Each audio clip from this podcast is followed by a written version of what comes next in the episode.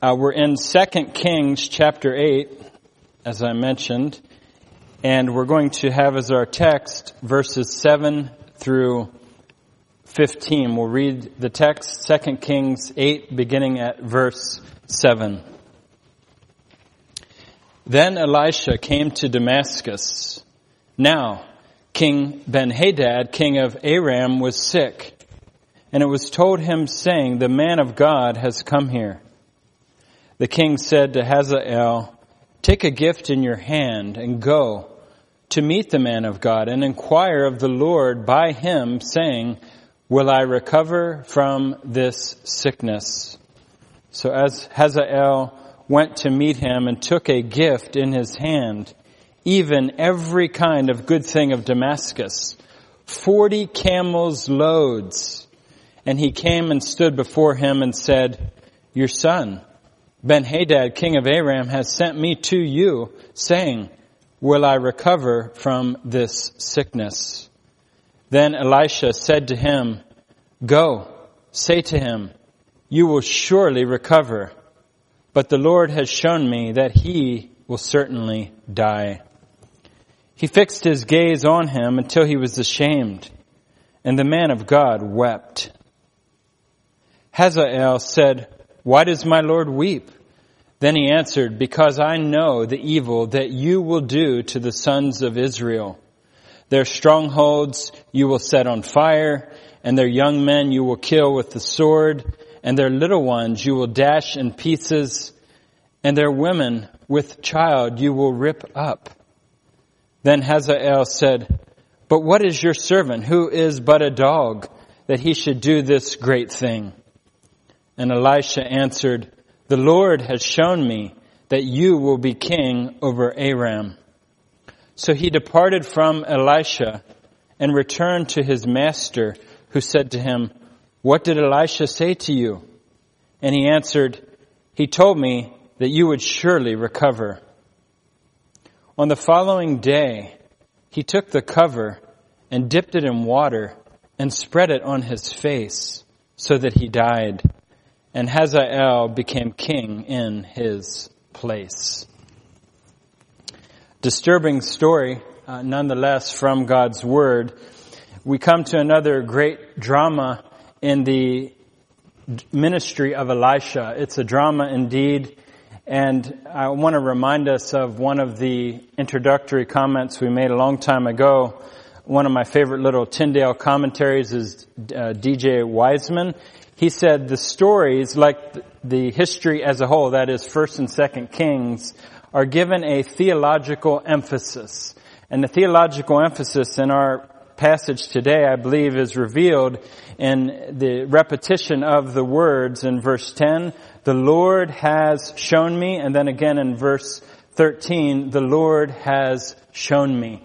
And our title today, related to this in particular, we're noting that Ben-Hadad will die and that Hazael will become king. And our title is this, A Murder Foretold by God.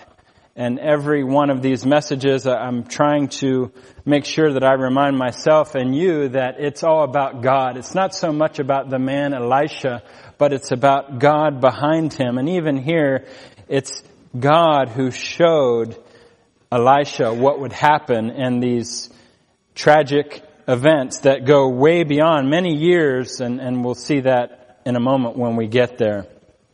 So verse 7, we'll work through the passage.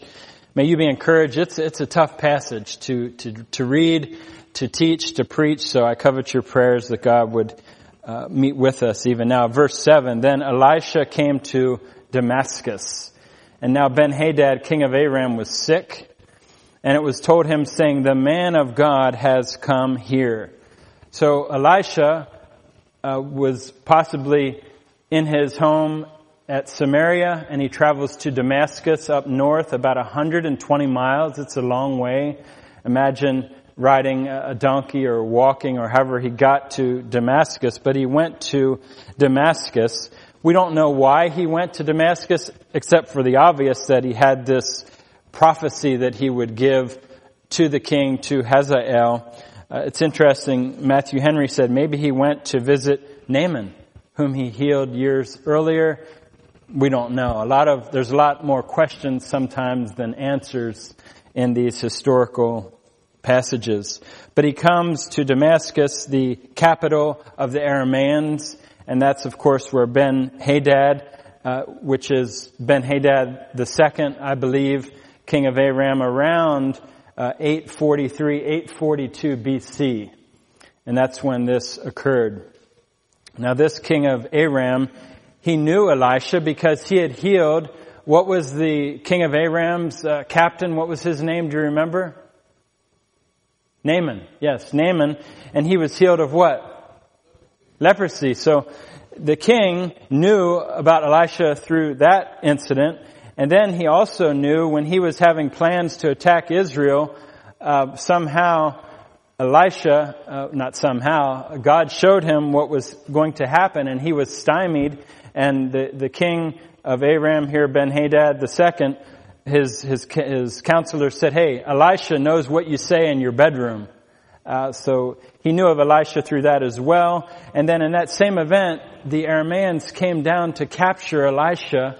And remember the great army of God, the angels were there, invisible, and then the enemy was blinded, and Elisha led them right into Samaria, and then they ended up giving food to the Arameans. It was an incredible story, and they were at peace for many years. So think about this in the backstory when you read about the king of Aram, Ben-Hadad. He experienced all these things over the years with Elisha.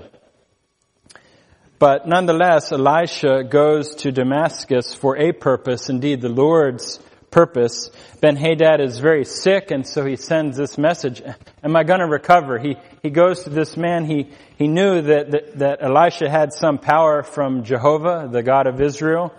It's interesting, he doesn't say, "Go to have him pray for me, or bring him here to tell me about the God of Israel." He just wants to know, to get help. So we'll see that in a moment.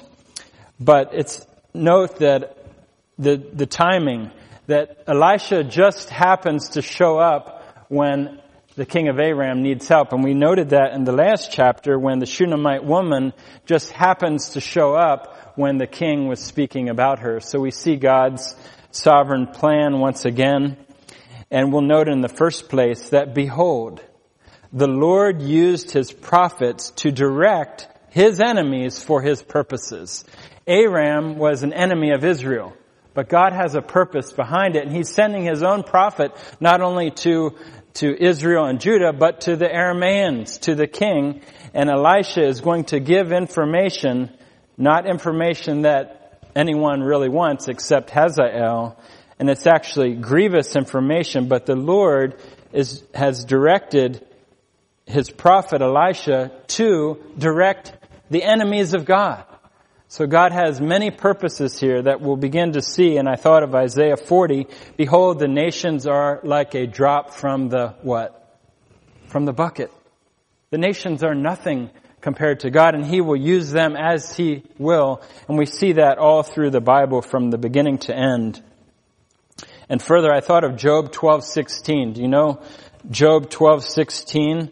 Turn over there. It's just one verse. Job 12, verse 16. Job is speaking about the power of God. In verse 16, he says, "With him," that is, with God, "are strength and sound wisdom." Now get these last few words in part B. "The misled and the misleader belong to him." The misled and the misleader belong to God. Those are sobering words. Very sobering words. And when you consider, and we read the end of our section here, what Hazael will become, we see that is the hand of God who has sound wisdom. And indeed, the king of Aram and Hazael and all of the world are in the hand of God to do his purposes. The misled and the misleader, not phrases we would use, but Job, by the Holy Spirit, told us such. Verse 8, back to our text in 2 Kings 8. Verse 8, the king said to Hazael, apparently his right-hand man. It doesn't say his office, but he was maybe the prime minister. We don't know. But he says to Hazael, "Take a gift in your hand and go to meet the man of God and inquire of the Lord by him, saying, 'Will I recover from this sickness?'" Now, Elijah, if you remember back in 1 Kings, was told to anoint Hazael. We don't have a record if he did it. I will assume that he did. He definitely anointed Elisha, but Elijah was commanded to anoint Hazael king over Aram and Jehu king over Israel, and then Elisha as prophet in his place, 1 Kings 19. So there's some backstory here, and we don't know how much Elijah told Elisha about this. Maybe Elisha witnessed it. Maybe Elijah went immediately and anointed Hazael, and it was for years to come that he would become king. We don't know, but that's a little bit of backstory to think about. And this Hazael, according to Assyrian records, was known as the son of a nobody.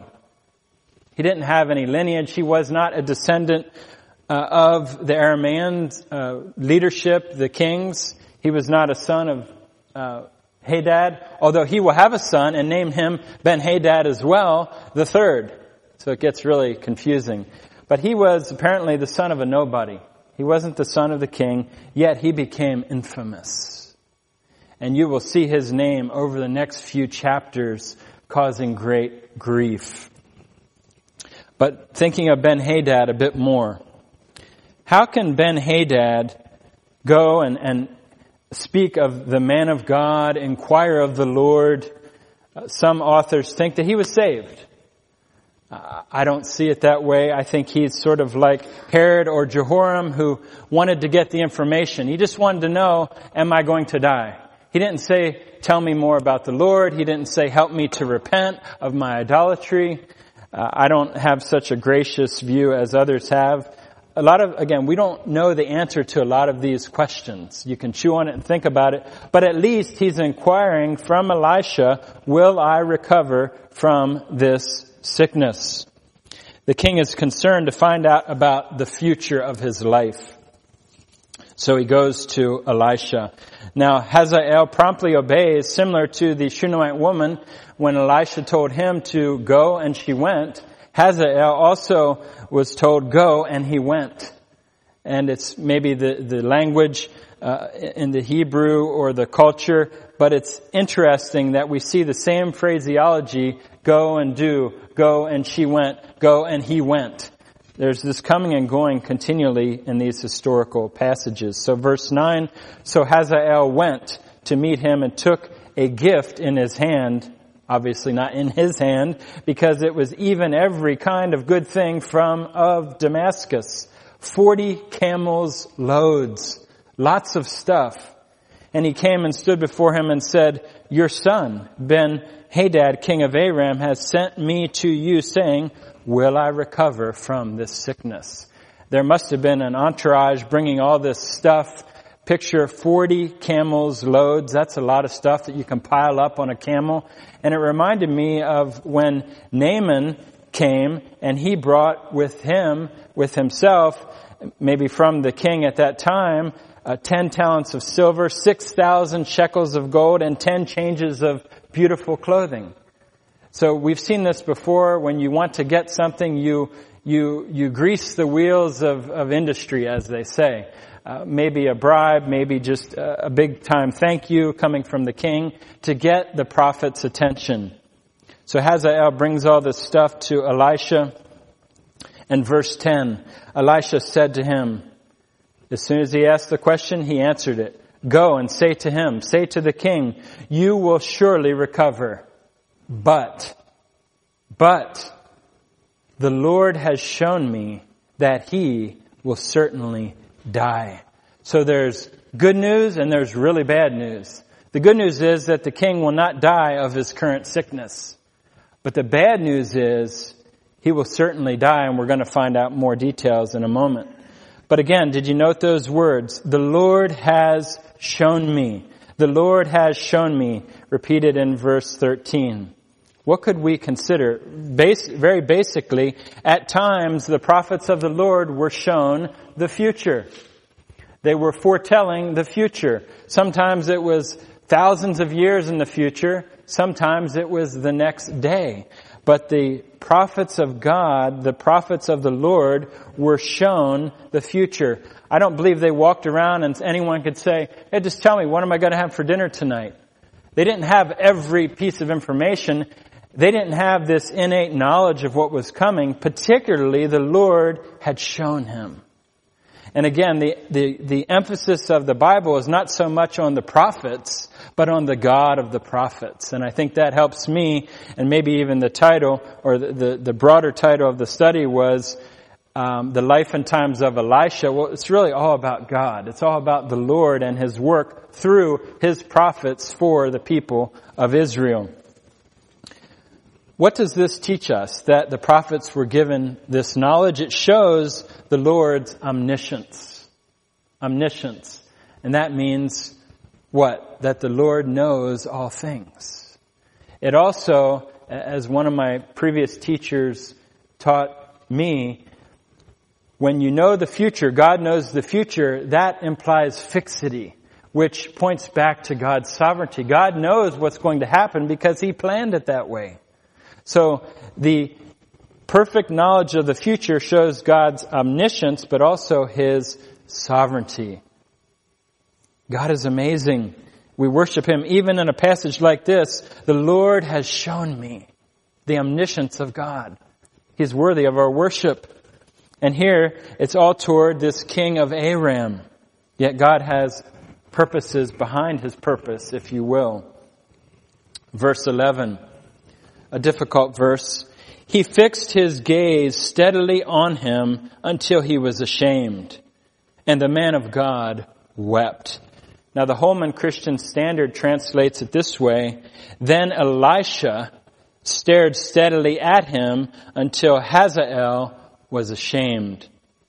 Now either way you take it, there's some intensity here that these men have locked eyes because something is more significant than the king of Aram is going to die. It's how is he going to die? And we're going to hear in a moment, Elisha knows a lot more, and they have fixed eyes, and I take it as the Holman Christian Standard translates it. Elisha is staring at Hazael, and Hazael becomes ashamed, or maybe convicted. It's unclear how much he knew, but if we take this verse in this way, he is ashamed. He is convicted, maybe of what he's premeditating. We don't know. You can chew on that. Two authors said, Elisha's icy stare indicates that Hazael had already plotted the king's death. Maybe, we can't say for sure, but as quick as he takes action, I would tend to believe as such. We'll keep moving forward. These words, and the man of God wept. We'll pause here for a moment. The man of God wept. See his sympathy. See this powerful prophet that was in the face of various kings and was bringing words of judgment, and even the lads who cursed him, and he called down the bears. Here we see Elisha weeping. He's weeping. So learn in the third place, the Lord and his prophets were grieved at the judgments he brought upon his disobedient people. The Lord and his prophets were grieved at the judgments he brought upon his disobedient people. Davis says there's an element of divine sadness in his judgment. It's grievous. Though the prophets of God were angered at the sins of God's people, they also wept over God's punishment of them. They would call for the judgment of God's people, and yet they would weep over that very judgment. You can read a whole book of the Bible that is filled with tears, which is the book of what? Lamentations, or in the Greek, tears. It's the name of a book of the Bible. And it's all about God's judgment on his people and the reaction in the words of Jeremiah, praying to God with great grief.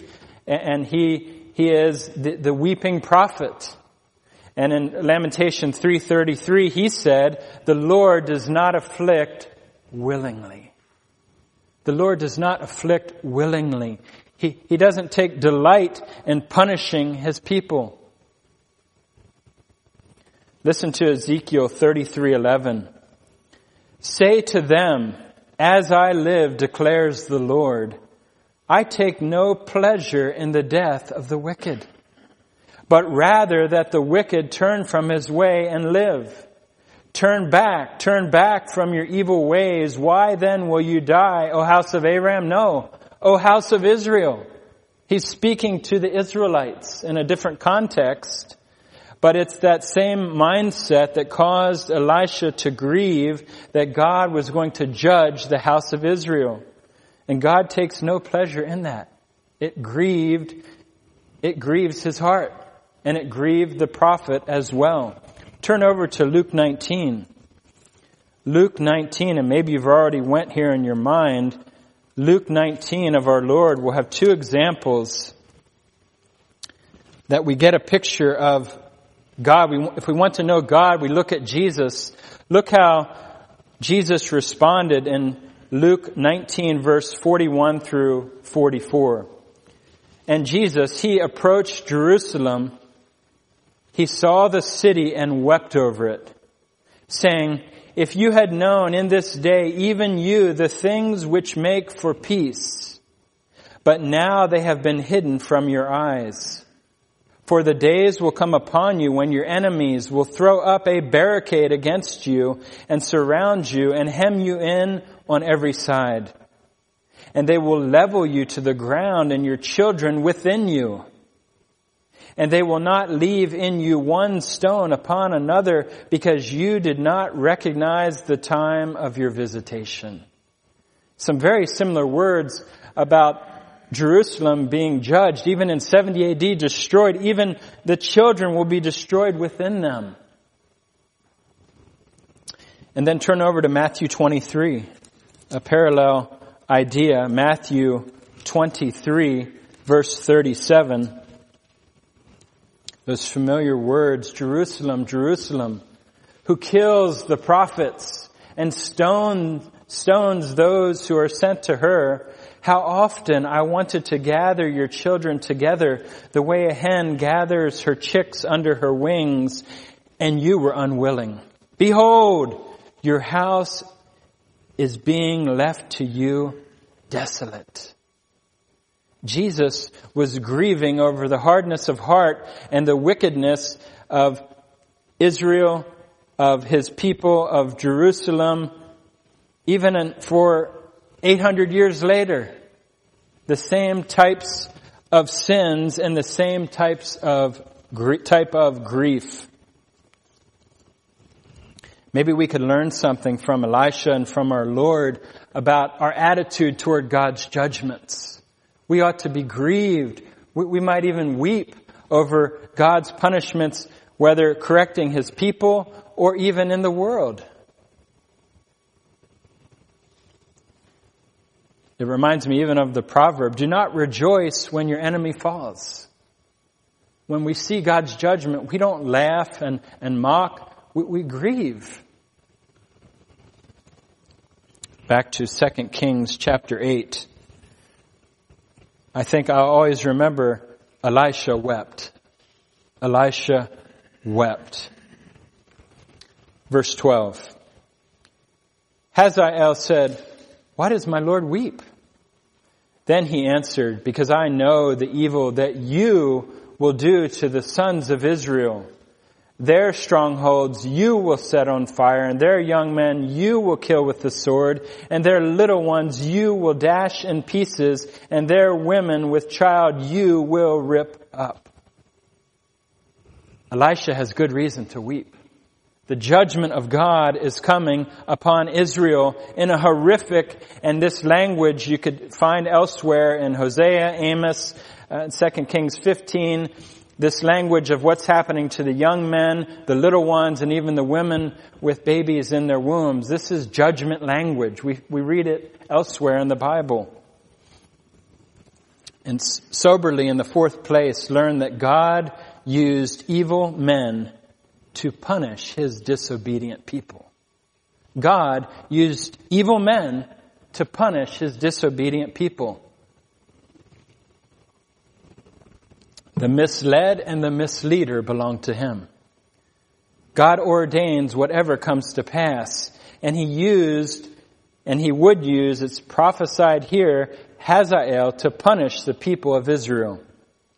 Now we need to read further in 2 Kings to find and discover this. If you're there in 2 Kings, turn over to chapter 10. Chapter 10, listen to verse 32 and 33. In those days, the Lord began to cut off portions from Israel, and Hazael defeated them throughout the territory of Israel, from the Jordan eastward, and all the land of Gilead, and the Gadites, and the Reubenites, and the Manassites, from Aror, which is by the valley of the Arnon, even Gilead and Bashan. From north to south, from east to west, God was going to cut off parts of the tribes of Israel. How? By the hand of Hazael. God would use his enemies to punish his own people. His ways are beyond finding out. And if you turn back in your map, if you have a map in the back of your Bible, and again, I look forward to John's slide presentation. Maybe he can show us this in the future. But if you look at maybe the divided kingdoms of Israel and Judah, or possibly if you have the 12 tribes of Israel, you can find the dimensions of what God was doing. Obviously, Jordan runs through the center of the country from the Jordan eastward. So going east, all the land of Gilead, whether that's Jabesh Gilead or Ramoth Gilead, from the Jordan east. And then the Gadites, they have the whole territory from the Sea of Galilee all the way down to the, right above the Dead Sea. And then you'll see the Reubenites right below Gad, east of the Dead Sea. The Manassites going way north from Gad all the way to Aram. All of that territory would be attacked by Hazael. And you can find the rivers and the places. Bashan is all the way north, almost to right above, I believe, Hermon, if I remember correctly. So it's the majority of Israel, 50% or more, would be attacked by Hazael. And even Judah will be attacked as well. But God would cut off portions from Israel by the hand of Hazael.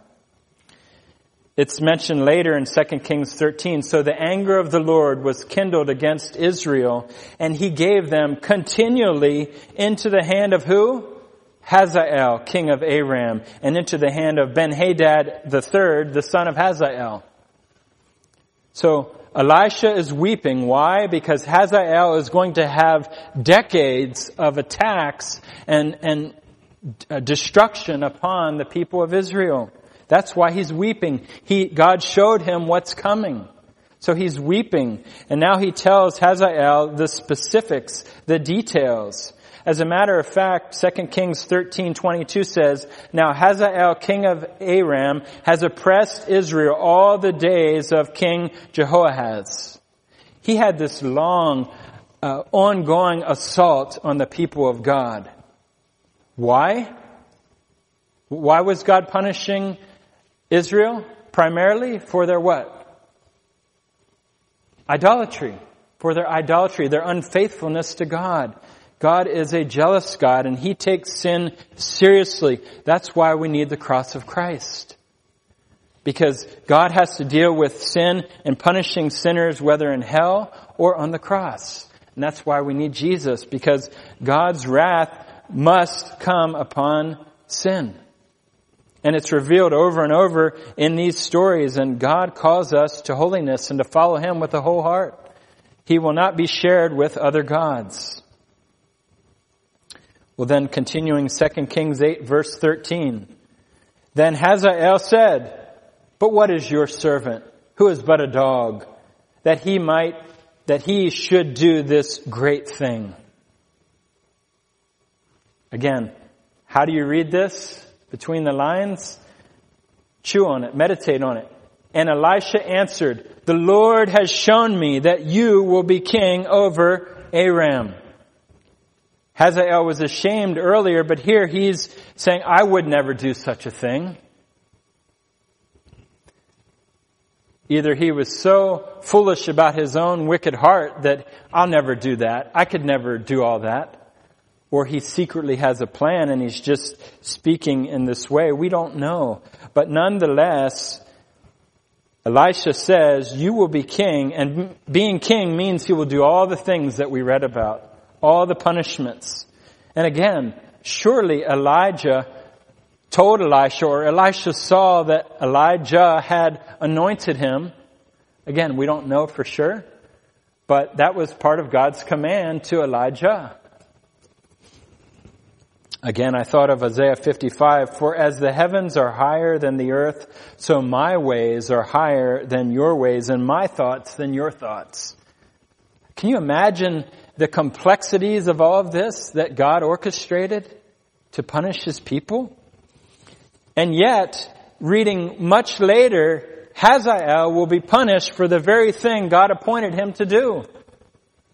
Amos 1, 3, and 4, "So I will send fire on the house of Hazael, and it will consume the citadels of Ben-Hadad for all that he did to Israel and Judah." God's ways are beyond finding out, that he could use his enemies to punish his people and then punish his enemies for the same thing. It makes us bow down and worship our sovereign Lord, that he would accomplish such mighty things for his name's sake. Verse 14. "So he departed from Elisha," that is, Hazael departed from Elisha and returned to his master, who said to him, "What did Elisha say to you?" What did he say? I want to know. Am I going to live? And he answered, "He told me that you would surely recover." Well, that's partly true. He wouldn't die from that sickness, but it wasn't the whole truth. And again, there's more questions here, and I'm sure your brain's thinking, but let's look at what we know. He goes back, he tells his king this, but he only tells part one of what the prophet said. Surely he didn't want to tell the king, I'm about to become king in your place. Remember, the prophet said, he won't die from the sickness, but he will die in another way. And that comes in verse 15. "On the following day," just one day later, "he," Hazael, "took the cover." The cover, maybe it's the blanket, some say like the mosquito net, some type of cover that was around the king laying in his bed. He dipped it in water, maybe pretending to cool him off if it was hot. He dipped it in water and spread it on the face of King Ben-Hadad so that he died. And Hazael became king in his place. He, however premeditated it was, whether it was been going on for months and even years, or just that walk home back to the palace, or that next day when he was thinking, wow, I'm going to be king, maybe I need to make it happen. We don't know, but he murders King Ben-Hadad. He suffocates him. The Bible is graphic. Shocking. And yet remember all those points we said about how Hazael would accomplish the purpose of God and yet be punished for it. Lesson 5, "Woe unto Hazael, the murderous usurper." This man is wicked. Not only what he does to the king, but what he'll do and kill hundreds and thousands of Israelites and Judeans and attack Israel, God's people, for decades. Turn over to Proverbs 14:2. I just read this morning. I love the Proverbs. I encourage you to read them daily. Proverbs 14:2 says, "He who walks in his uprightness fears the Lord." But part B. "But he who is devious in his ways despises him. You want to see an example of deviousness? You can find Hazael in the way that he was caring for this old sick king, and he puts a wet cloth over his face and murders him to become king in his place. He is devious. Or Psalm 55:21, another description of this type of man. Psalm 55:21, speaking of David's friends who had become enemies or family members, but it applies here. His speech was smoother than butter, but his heart was war. His words were softer than oil, yet they were drawn swords. He came, you're going to survive, king. And maybe the next morning when he's having his morning nap, he suffocates them. He's a wicked, evil man. He spoke kindness, but inwardly he had a curse for the king. Remember, there are 6 things which the Lord hates, 7 which are an abomination to him. And one of those things are hands that shed innocent blood. Now, Ben-Hadad wasn't innocent per se, and all that he did, he was a wicked man. But he was laying there sick, and he was murdered.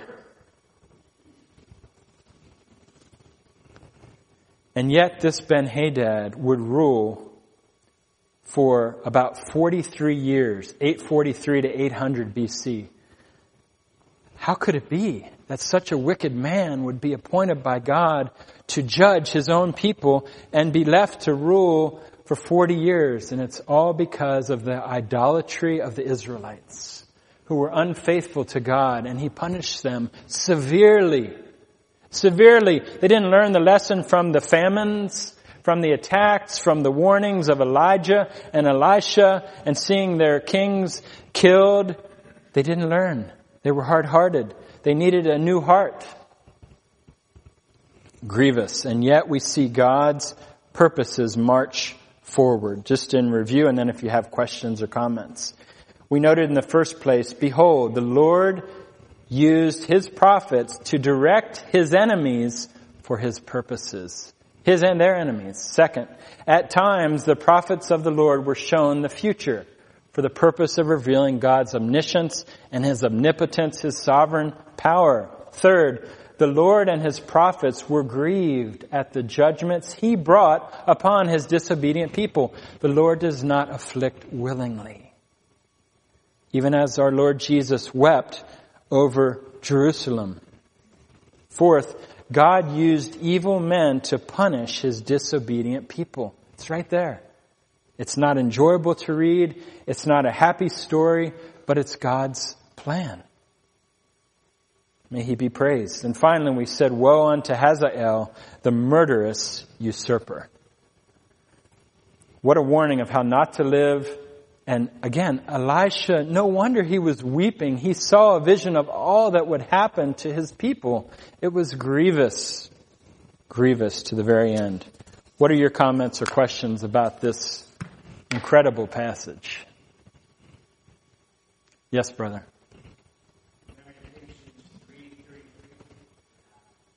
Yes, it grieves God's heart, and we are also grieved, and I think the more we become like God, the more we will be that way. Yes. Yeah, Lamentations has a lot about this, that topic.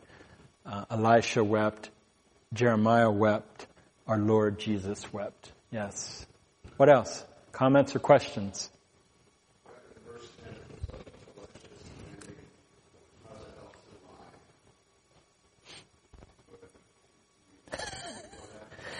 There's all sorts of questions, John, about that.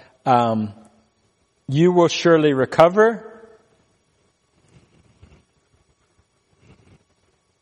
We don't believe, well, I don't believe Elisha sinned here, so lied. Whatever he said, I mean, I'm taking it sort of in a basic way. He won't die of this illness, but you'll die of another. But we can't say much. It is a very difficult passage, and some people have accused Elisha of that. Were you going to add something? Yeah, I would just say that. Yes, we know God is not the author of sin, and And yet he is purposeful. And so, yeah, it's a sobering read. I mean, maybe I thought of the people that were appointed to put Jesus to death. That was according to God's plan, yet they were wicked, evil men. As you said, Hazael was wicked, and God knew for sure what he would do. And that's why he was probably convicted, and then Elisha weeps. Yes. I encourage you, when you study passages like this, there are so many questions. You sort of work through them, chew on them, but seek to grab what we can. And here I think the main point is the Lord has shown me. So we see God above this challenging passage, and we can trust him and worship him and look to him. Yes, struggle through the difficulties. I've been struggling all week through them. I hope you were not discouraged, but encouraged with the character of our God. Okay. Well, with that, we'll close in prayer. Our Heavenly Father, we do worship you. Lord, we are amazed at your sovereignty, at your omniscience, at your judgments, at your wrath. Lord, we thank you for your grace that we saw in the previous chapter, that this unmerited kindness and favor that you show to the undeserving. Lord, it's amazing that anyone is saved when we consider our sins. Why would we offer any complaint in view of our own sins? Lord, you rule and you reign, and we seek to exalt you. May you illuminate your word and help us to remember the lessons from passages like this that are not easy to read, but it's your work in history. And Father, may we be more like you, to grieve at even the punishment of wickedness, to weep over it as Christ did over the hard-hearted Jews at his time, and even looking at 70 AD. Lord, we see your judgment around the world. We see your wrath evident, and we want to be like you, to have soft, gracious hearts, not rejoicing when people are punished, but grieving. Thank you, Lord, for your kindness to us. Through our Lord Jesus Christ, we pray. Amen.